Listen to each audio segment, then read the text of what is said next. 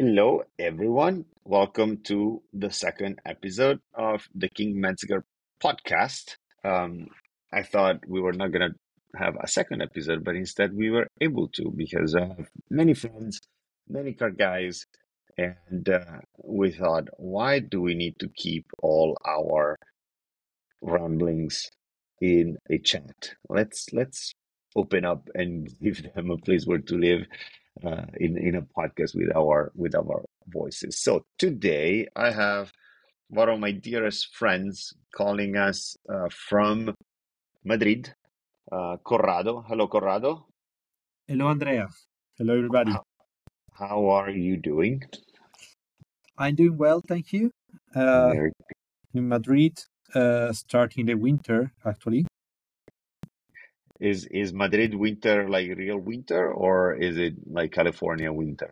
No, it's a little like, bit one off, on off. So it's uh, you you go straight from 25 Celsius degrees to five ten in two days. So sounds that's the, where we are right now. Sounds like the perfect weather to to get a cold.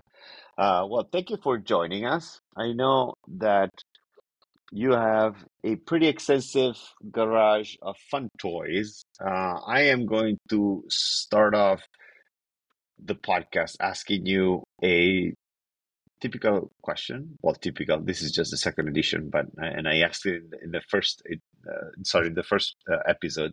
the second episode. I'll, I'll ask you again. What was the last car that you drove, and why did you pick that car? The last car that I drove was my uh, company car. So it's a BMW 3 Series Touring 330i. And I picked it because I was going to, to work in the office. So okay, let me rephrase. Let let me rephrase. What was the last fun car that you drove? Ah, it's, a real, it's a rear wheel drive. It's a two liter turbo engine. Come on, Andrea. It, it mm. also has a self locking differential. It's not that dumb. yes, yes, I'm sure it's fun, but I, I think you have something more fun in the garage there. So the last fun car uh, that I drove was my uh, 996 GT3. Uh, it's a 996.2, uh, like yours, from 2003. Hmm. I think I like that car. And why?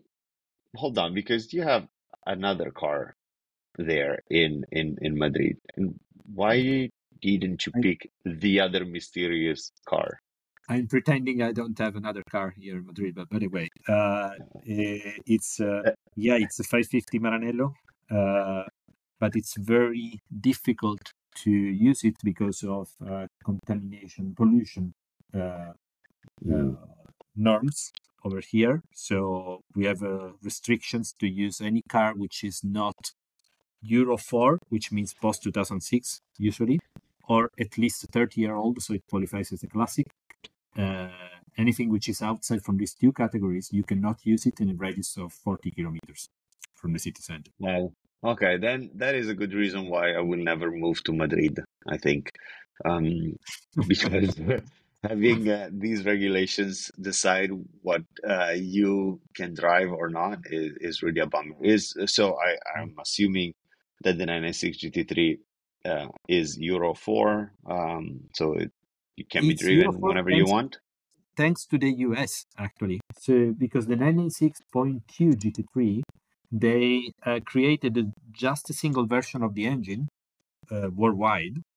And uh, to make it compliant with all the restrictions, so the combination of the Californian emission regulation, yes. and the European okay. ones of the time, etc., were was more or less uh, uh, in overlap with the Euro 4 requirements, even though it was three years before the Euro 4 requirements. So I've been very lucky in that sense. Okay. Very, very good. Be, close to the microphone because I, I could hear your voice going going a little bit away. Very cool, very cool. Now, um, can you tell me a little bit about the history of the 996, the story of your 996 GT3? Because from what I remember, I was the one that pushed you to get a 996 GT3, and you were looking at a 997 GT3. Um, tell me, do you regret getting the 996 versus the 997? I I do not regret that at all. Um, You're not saying it just because I am here, right? You also say no. when I'm not around. No, no, of course, regret. of course. Okay. And I, I was I was interested in into the 997 GT3. That's correct.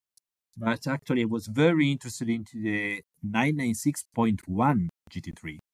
So that's probably. I remember that. Uh, uh, a separate discussion, an entire podcast could be done on that topic. Uh, 96.1 versus 0.2. Uh, but to answer your question, um, I think uh, I, I I learned to appreciate more the 996 versus the 997 uh, as the perfect, uh, let's say, transition between classic 911s and modern ones. The 997 starts to have a little bit of electronics, uh, driving aids, uh, it's a little bit more insulated, etc. So it's more modern car. It's an amazing car. Uh, but the 996 is, mm, I mean, I also have a couple of other classic 911s, and uh, I can feel a very close connection in terms of behavior with the older cars. Interesting. So you're not, you don't, you don't regret the the move to 996 GT3 uh, not at all from an emotional standpoint. I would say, uh, financially speaking, it's another it's another discussion. oh, it's all sunk cost. Don't think about it. Just sink it. Um, you Very took, dangerous concept. That one. You t- you took your uh, you took your 996 GT3 to uh, to Germany, right, for a um, makeup uh, how would you call it? Like not plastic surgery because they didn't do anything, uh, but they. right. Tell tell us a, a little bit about why did you feel the need that you needed to take it to the shop? What's the name of the shop and what they did to it, and overall, how was your experience?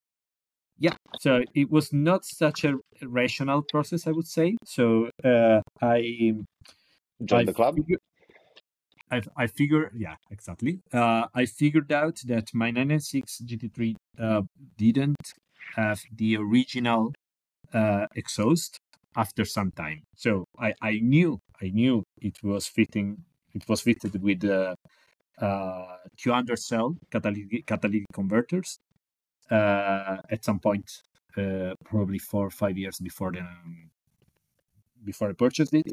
Mm-hmm. Uh, but what I didn't know and I didn't realize was that the mufflers were not original and I didn't like the sound at all. So at some point I was looking for an original exhaust to put it back on and I found out it was quite expensive. And uh, I found out that the overall cost was more or less similar to the cost of a full exhaust from one of the usual suspects, right? So mm-hmm uh, long story short, I started sending a couple of emails around to Cargraphic, to, to uh, FVD, uh, to to Manthey Racing, and at the end of the day, I decided to just to open the car and drive 2,000 kilometers to bring it to Manthey Racing, to their workshop at the Nürburgring. Wonderful. I mean, what a better a bonding uh, uh, drive no with the car yeah yeah especially because it was uh, like full time uh, uh, because uh, I was already in Italy for the summer with my family, so I could only negotiate a three day uh, grace period. And I had to do everything flying to Madrid, taking the car, driving to, to the Nürburgring, and flying back within three days. So, yes, it was a non stop bonding with the car. don't we don't we all need to need to manage that and uh, I will never accept the fact that you drove to the Nürburgring, to Manthey, to get the work done, but not on the Nürburgring or in the Nürburgring, and you, uh, you never did a couple of laps. Yeah, that's that's a part I usually do not uh, disclose the match because uh, I get some funny feedback and reaction from people, probably understandable. Um, Absolutely, and I am with all these people giving you funny looks um, and, and aggressive feedback. So please do send all your feedback to Corrado for not there doing was, that. There was a reason. No, no, th- th- there was a reason. So uh, I wanted the car checked up by them. The car, the car was in good, in good order. Uh, but uh, I was planning to drive the car on the Nürburgring after the Manthey racing treatment, which Right. was uh, which was uh, apart from installing their their kit, the K4110, that's that's how they call it. Uh, they just made a general refresh of the car, of the underbody, the the bushings. Uh, they rebuilt the the dampers, etc., the brakes as well. So I said, okay, I'm gonna drive the car on the ring after the the treatment. The problem was that uh, I dropped the car there beginning of August. Uh, it, uh, let's say the expected completion date should have been mid September, but for some reason, uh, probably was not their top priority. Uh, I, I was not actually pushing them as uh, either because uh, I wanted to manage the cash flow in a conservative way, let's say. So at the end of the day, it took a bit more to complete the car, and the car was ready in December, January, which is not the best time of the year to drive on the on the ring, I guess. Well, I think I remember that there is a video of a red Porsche 996 Carrera 4 doing a lap on the snow at the Nürburgring. Um, so I think you could have done it. Um, but Yeah. Under, understandable, understandable. I mean, I mean, probably, the body, yeah, the body shell, the body shell is the same as the Carrera 4, as we all know, but uh, the chassis, how- correct. it ends up over there, right? Correct, correct. Now, and did you find the car transform when you when you when you picked it up? Did it feel any different beside the sound, obviously, because you changed the exhaust? Like, was it Yeah, worth the the the whole sound, ac- hassle? Yeah, the sound, the sound was much better, actually quieter, because the previous exhaust was very, very loud. Uh, Tell me about it. and um, yeah, I, I felt the difference immediately, uh, but I started processing and understanding the real difference after quite some time, after 1,000, 2,000 kilometers. So um, It always happens that. It always happens that that you when you get the car, it kind of feels the same, and then after some some miles, after going on our road that we know and that and where we took the car before the treatment, we really can tell like, okay, this this turn I was not supposed to take it five miles per hour faster, or hmm. the car was not turning in as quickly as before, right? I I, I can relate to that. Yeah, yeah, no, that's correct. And I also think that when you change too many things at once, uh, you need some time to recognize the effect of, of, each change. And in my case, it was different alignment, uh, different, uh, uh, yeah, suspension setup in general, Right. the the engine, the power delivery changed. So it changed, uh, not dramatically, I would say, but it's like uh, I mean, the character of the 996 GT3 that we all know, so with the two or three bumps and peaks in terms of uh, torque delivery, hmm it's a little bit amplified, probably. Uh, so it's sort of a 996 GT3 plus, let's say, Yeah. but not a huge difference. So it's 5 10% difference in some points of the of the power curve. Got it, got it. Well, which is kind of like the difference when there is cool air weather and and a hot summer day drive. Um, well, if today you were to replace your Dynamic GT3, what what value would you give to it? And and uh, without looking on Bring a Trailer or, or Cars and Bids or collecting cars or eBay, I don't know, all these used cars website. What what value would you give? Uh, commercial value, you'd say? Uh, uh, 90 to 100,000 euro, probably. 90 to 100 and then emotional value like what can you what what are you thinking Yeah, it could give you the same the same feelings of the 963 that is now on the market I think that's the tricky part with any car, uh, with any car that we buy for uh, the way it drives and the emotions it transmits, because uh, it's completely non-correlated with the with economic value.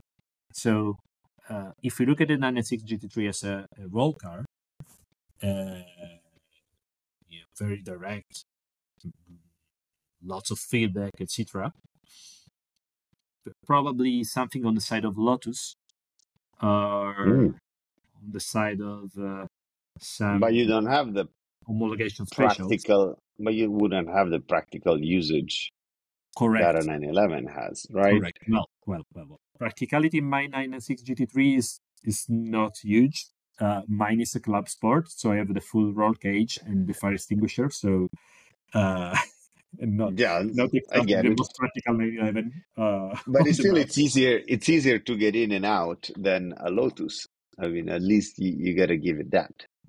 To yeah, the compared to to to a Series One, to a Series One Elise or Exige, for sure. Yes, and the, the later ones are are a bit better.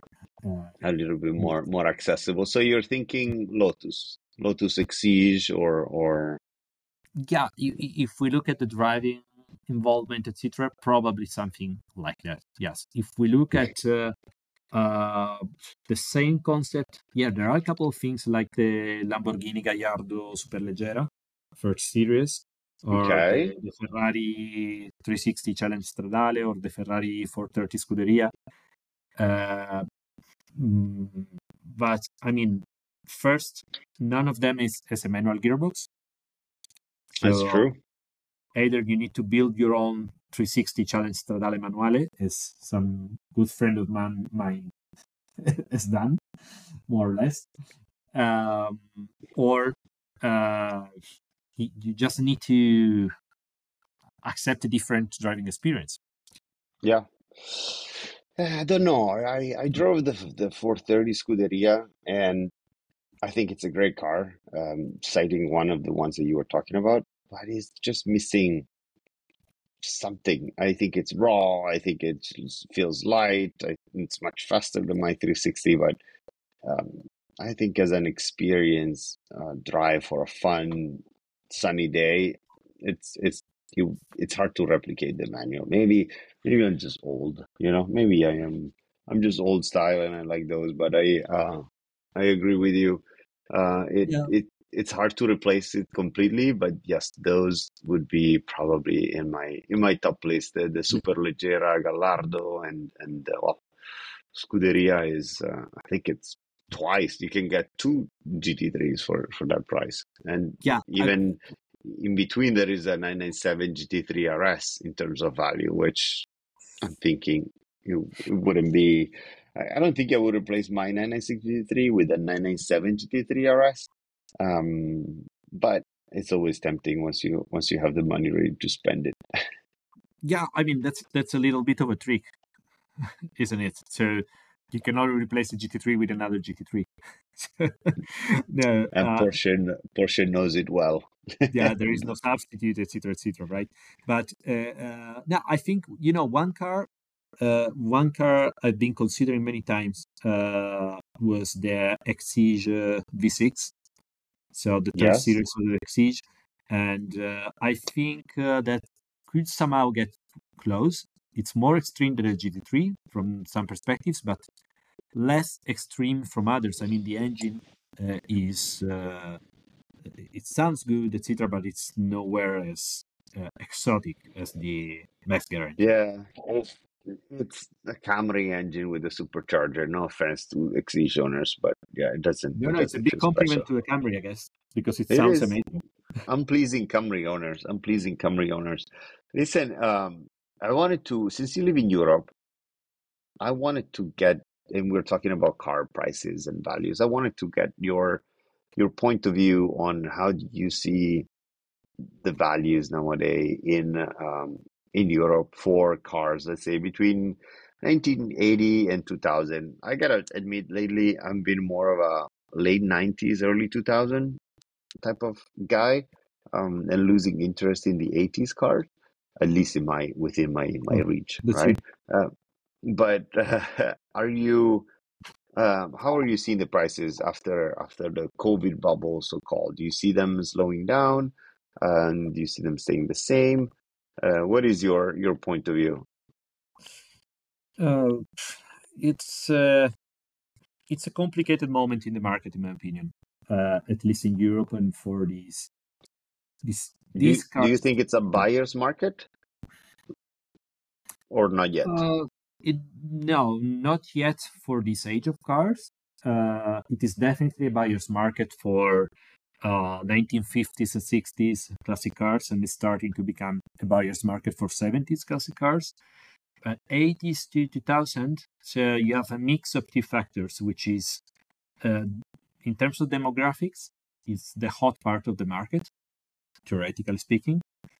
Uh, but as with many other things during the COVID and after the COVID time, uh, there has been sort of a very uh, strong acceleration, and we are now feeling a little bit the rebound. Uh, so, how to explain is better? Uh, I rebound I or slow down? I think, yeah, I mean the effect is similar in terms of perception, but the dynamic is a little bit different. The origin. So rebound meaning uh, if you have been uh, eating up too much of your future pipeline in such a short time, at some point you get, you know, a vacuum period because uh, you have, uh, I mean, a certain number of opportunities, of deal opportunities on the market at any time, depending on the availability of, of money uh, and mm-hmm. the, the demand and the offer. Uh, I think we are now, we probably stabilize uh, we started the stabilization, the market correction phase. To give you an example, last week I attended the uh, Auto Moto d'Epoca, which is a classic car uh, fair in Europe, one of the three largest ones. This is the Italian one, which now moved to Bologna. And uh, the segment of 80s 2000s was still very well represented but I haven't been I haven't seen too much movement in terms of sales. Like okay? well represented, it, it also means that they also went back home with the card that they brought that they intended to sell at the show. Yes, many of them. Yes, um, probably some things will be negotiated after the the, the, the fair. That is all. It, it has always happened. Uh, so, but the, yeah, the, DL tank. Uh, was, yeah, the, the overall feeling was the values went really, really up. It was very difficult to find an interesting car below 30k euros, which is not that different from 30k dollars, I guess, in these days. Right. And, and uh, uh, the market was, I mean, the offer was mostly concentrated on the 5100, uh, which does not correspond with the mass of the market. Mm. So it's cutting out a ton of prospective buyers or or enthusiasts. It always has been a bit elitarian. I think the European market in terms of access to to cars. There's always been a hefty price tag that doesn't necessarily match the level of salary that um, is is around in in Europe. I, I feel. I mean, at least when I lived there, almost 15 yeah. years ago. That's that's the way how it felt. But so you're seeing lots of offer, high prices. Who knows if actually those prices were negotiated or not? But the fact is that most people are taking the cars back home, and inventory is not moving, at least from what it looks like. Yeah, yeah, that's that's the feeling. Or uh, and in terms of prices, there are two interesting dynamics. So uh, the dealers uh, had the tendency to bring to the to the exposition, to the exhibition, sorry, uh, more important cars. And that was one part. So it was on average more expensive because they were bringing Dino 246 GTs instead of uh, uh, 308s. Okay. But the other factor is uh, some cars were, uh, I don't want to use the word overpriced, but I would say optimistically priced. Because when you see. You're uh, kind. You're very kind. Uh, no, but when you when you see an Alfa Romeo Spider Ford Series, which in the US you probably saw it as one of the last cars that Alfa Romeo exported in the US. I think the very last one was the 164. Uh, it uh, it used to i mean it used to be a car a 50k, 20k car, and they converted it into a 35, 40k car at the exhibition. Wow, that is a lot of money for a bad handling car. you then- know, I have my opinions. Wow. Yeah, and th- and then surprise, surprise, those things are not selling and are not moving. I wonder why. Um, I wonder why. I never understood. There are some cars I think that they always I use them as as thermometer, not because I like them, but because they tell me how the market is going. I'll give you I'll give you a couple of examples. One is the mm, that Alfa Romeo Spider, right? They're always ten, fifteen thousand dollars. Sure, you have the one that costs twenty, you have the ones that cost five, but it has always stayed around 10, 15 range. The other one is the Mitsubishi 3000 GT VR4, the one with the turbo turbo engine, right? Yes. That is a piece of crap of a car. Um, because mainly it's complicated and, and the electronics was- are not fantastic. I think I was so much have. in love. I was so much in love with that car when I was a kid. Uh, Yeah, mean, thank, thank God you Four grew wheel steering, four wheel drive, twin turbo, had everything. Yeah. Yes, and four times uh, at the mechanic every month. So no, uh, thank God you grew up because it's it's bad. But those cars have always been. You've always found them also for, I would say, around fifteen thousand dollars for something in good condition, um, at least at the moment of sale. And now they're in the 20, 22, but they're not moving. Right. Uh, another car is the uh, the Triumph uh, Spitfire.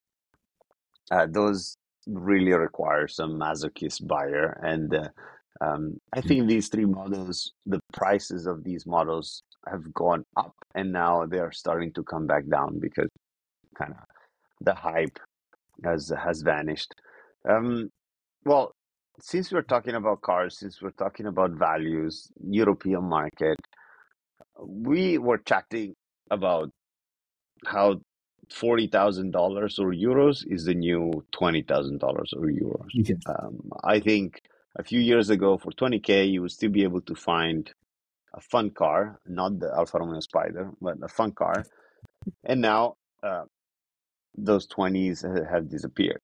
Now it's it's forty. That's the that's the entry point. So, are you are you in agreement? And what are you looking? Uh, if you're looking um, what type of cars are you looking at that are in the 40k? Assuming that 20k. I'm sorry, Corrado, but I don't want to spend twenty thousand dollars for a 205 GTI. I I, I can't. Uh, so it's a little bit too hefty for me. Maybe- So And the good news, the good news is probably 20k is not enough anymore for a 205 Ah. GTI. Ah, liter, a good one. wonderful. okay, I, I didn't even want to know, but now the the 205 doesn't exist anymore in my in my universe. Um, 40k. What are you looking at today? What's So, on your target list? I co- I completely agree with the with the expression. So 40k is definitely the new 20k, and uh, actually, uh, a while ago, 40k was at least in Europe was like uh, no man's land a little bit because it was in between uh, a couple of segments, so that uh, cars were either overpriced or not interesting mm, for us at least for for our tastes. Uh, now it's it's an interesting area again, but because everything got so much expen- more expensive, that the Mazda MX-5, a new one, is for it's a 40k car, but in my mind, this is still Crazy. a 20k car. So it's uh, it's a great 20K Which is a car. great car. It's a great car. It the is. Mazda MX-5 or, or Miata here in the US. Yeah, Probably one of the few cars, right, that I would consider. But 40k, poof, Yeah. it's a lot of it's a lot of dough. So uh, and uh, it's not easy to understand the exact origin of these, but it's every, everything is connected because if we look at the price of new cars uh, today in the 40k uh, range in terms of fun cars, you only have well, you have a couple of warm hatches, not hot hatches anymore, because a hot hatch Mhm. now needs to have 400 horsepower, uh, four wheel drive, sub four seconds, zero to 100 kilometers per hour, etc., etc. Uh, it, you get the Mazda MX-5, which is probably Yeah. one of the three, four interesting cars on the market today, on sale today for, for me, terms of new cars. Uh, you get the Toyota uh, GR86, and we are going to Oh, get yes, the- the coupe with- yes, Yeah. the new one. Uh, the new one uh, with the 2.4 liter engine, and then you get the. I There's think that's nothing else it. Does the. Yaris? Does the Yaris GR? How much is Yeah, it? yeah. It started. It started at 37. Now it's 46. Uh, uh, but see? yes, that's the old it. Yeah, 37 is the, the new 46 is the old 37 in in, in Miata. yeah, exactly. over, over a two year, over a two year and a half period. Uh, I so guess they sell. I guess they sell. So good for them. I guess there is demand for those cars. yeah, they sell. They sell. They do sell. Then you open Auto Scout and you found uh, you find the 400 Mm. with less than So 4,000 kilometers. So, uh, but yes, uh, so in the 40k in terms of new cars, there's not a lot of choice if you like to drive. And if Okay. you like to drive in a certain way, in a classic way, old school way, etc.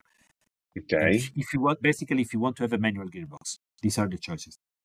That's it, more or less.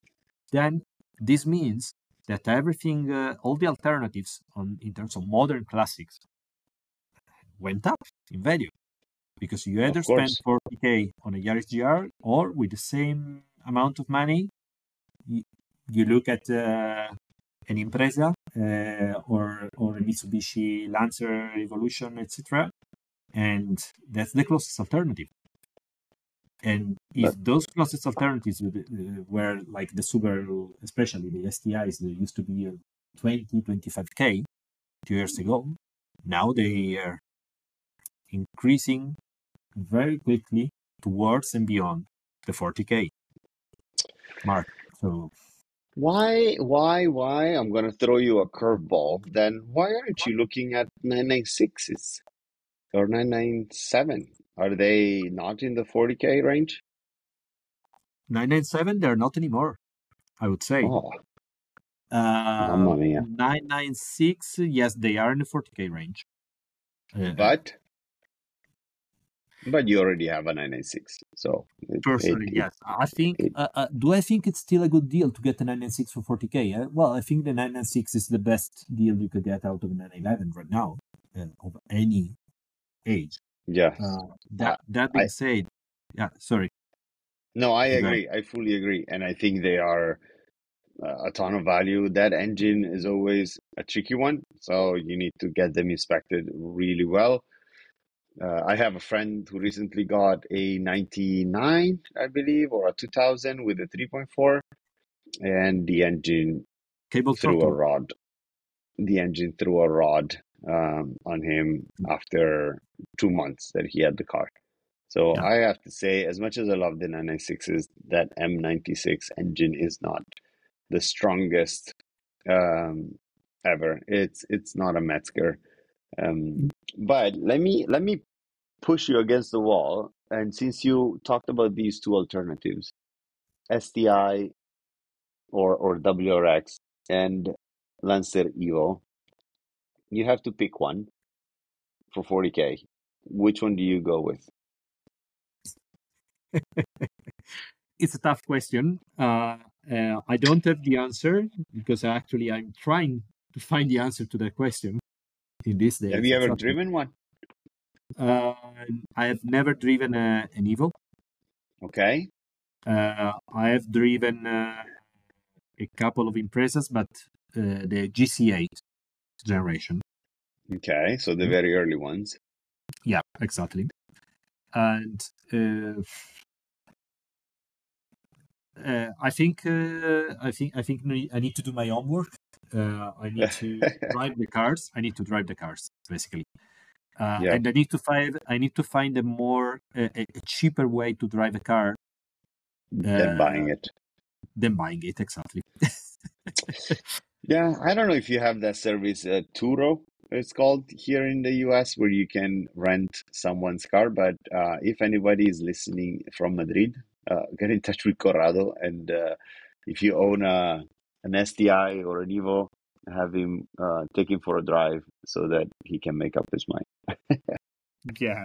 So I can. Uh, thanks a lot, Andrea, for for for the assist for helping out. So um, because you, sorry, right sorry, Corrado, sorry, Corrado, but the usual methodology is, I think I may like this car. Let's buy the car. Oh, I don't like the car. Let's sell the car. Is that right? Yeah.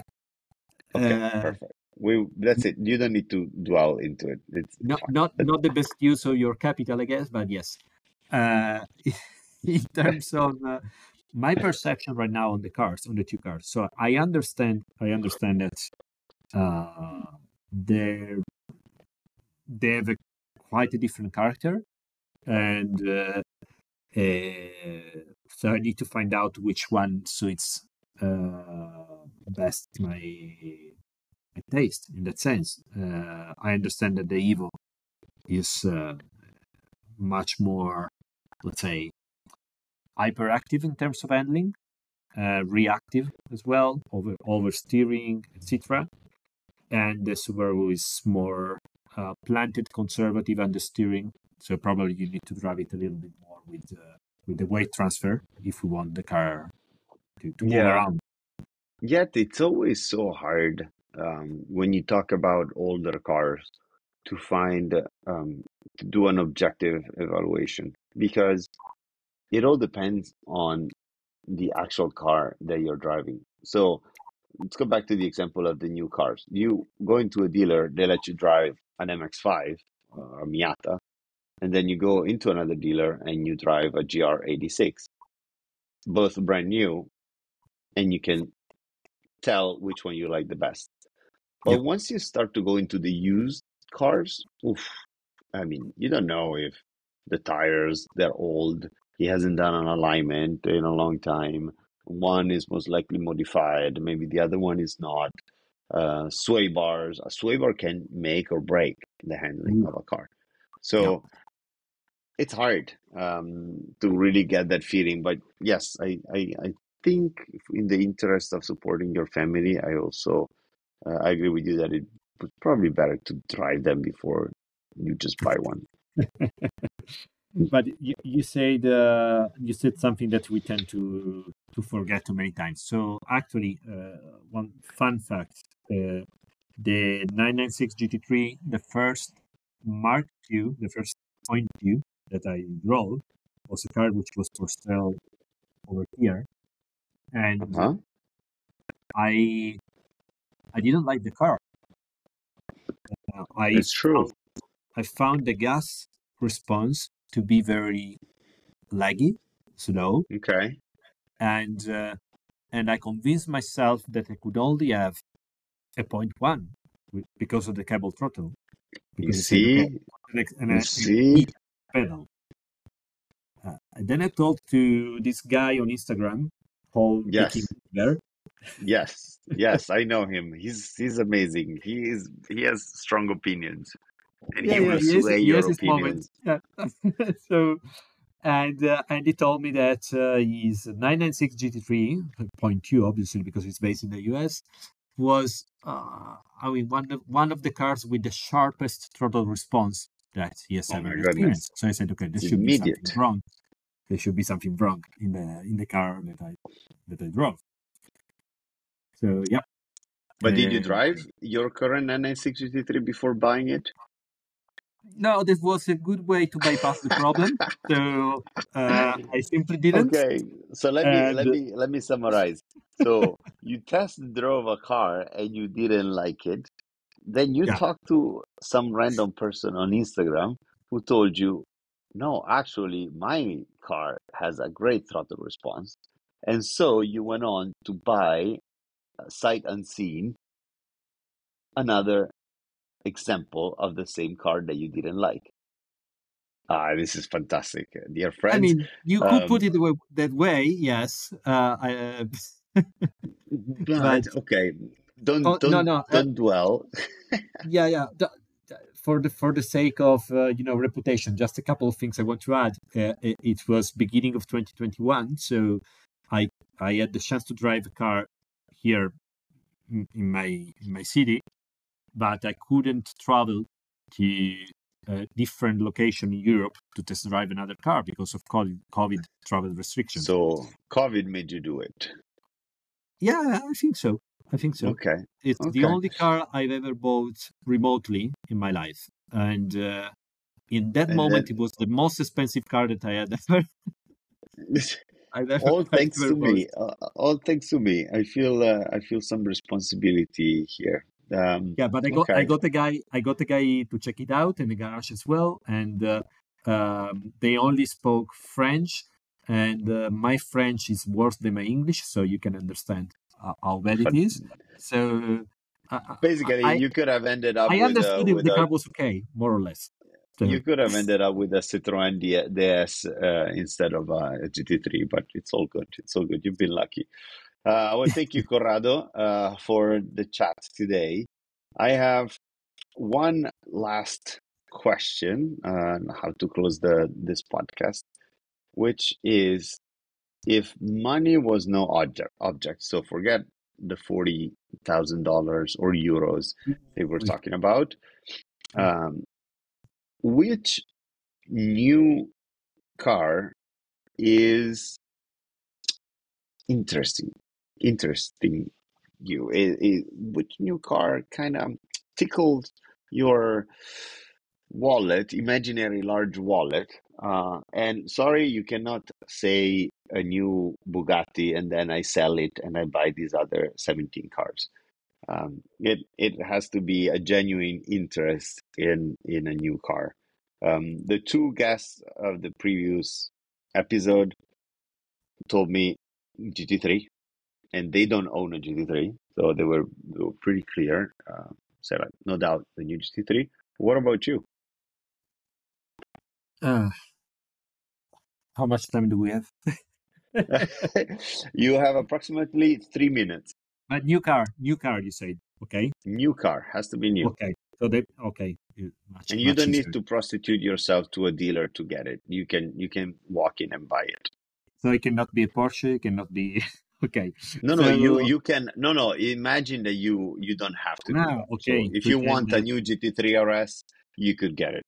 pretend that I, could actually get it.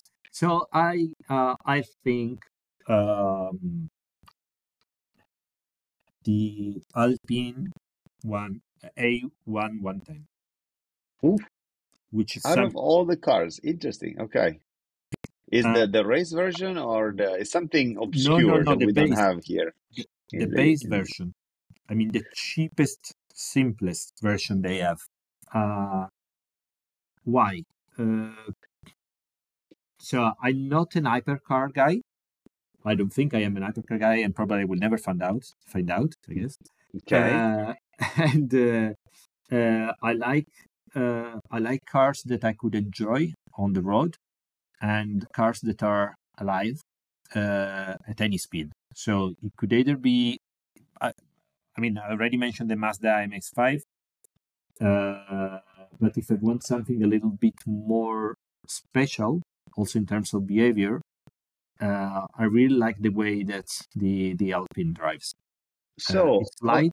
uh, hold on, hold on, because I I tend to agree with you. I'm all about like I want something light and that I can push to hundred percent on public roads, etc., etc. But sometimes I think that I want that because I haven't driven the new cars.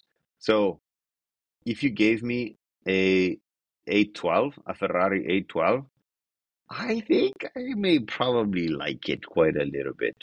Um, Yeah. I, I think that falls into the hypercar, right? I, do you think that's why we like older or or simpler and lighter cars? Because we haven't really had the chance to taste these mega supercars like the 296 uh, GTB from Ferrari or uh, the GT3 RS or a McLaren Artura. I don't even know the names. 570, 620, something like that. Do you do you agree? Do you think so? Or Uh, I think I think we can uh, we can uh, accept and admit the benefit of, of doubt. Uh, at least uh, I am I'm very curious about the MC20. Okay. Uh, uh, if we look at that level of cars, uh, I'm not that excited about the sound. Uh, of the 90 degrees V6 engine uh, in general, not not just for that car, but it's the only one which is making Okay. me a bit curious, and the only one that I've been playing with on the com- online configurator. Okay, I was able to move you from a 110 to a Maserati MC20, which, by the way, I drove. is a big a big uh, Alpine uh, 110, by the way. So it's Basically. it's a wider, faster version of the same concept in my in my mind, at least.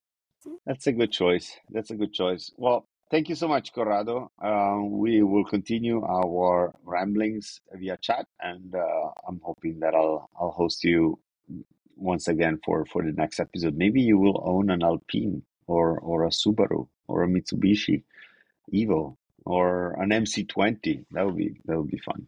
That would be fun. We'll All see. right. Thank, Thank you you, very much, Ciao. Ciao. Take care. Bye bye. Bye. Ciao, bye.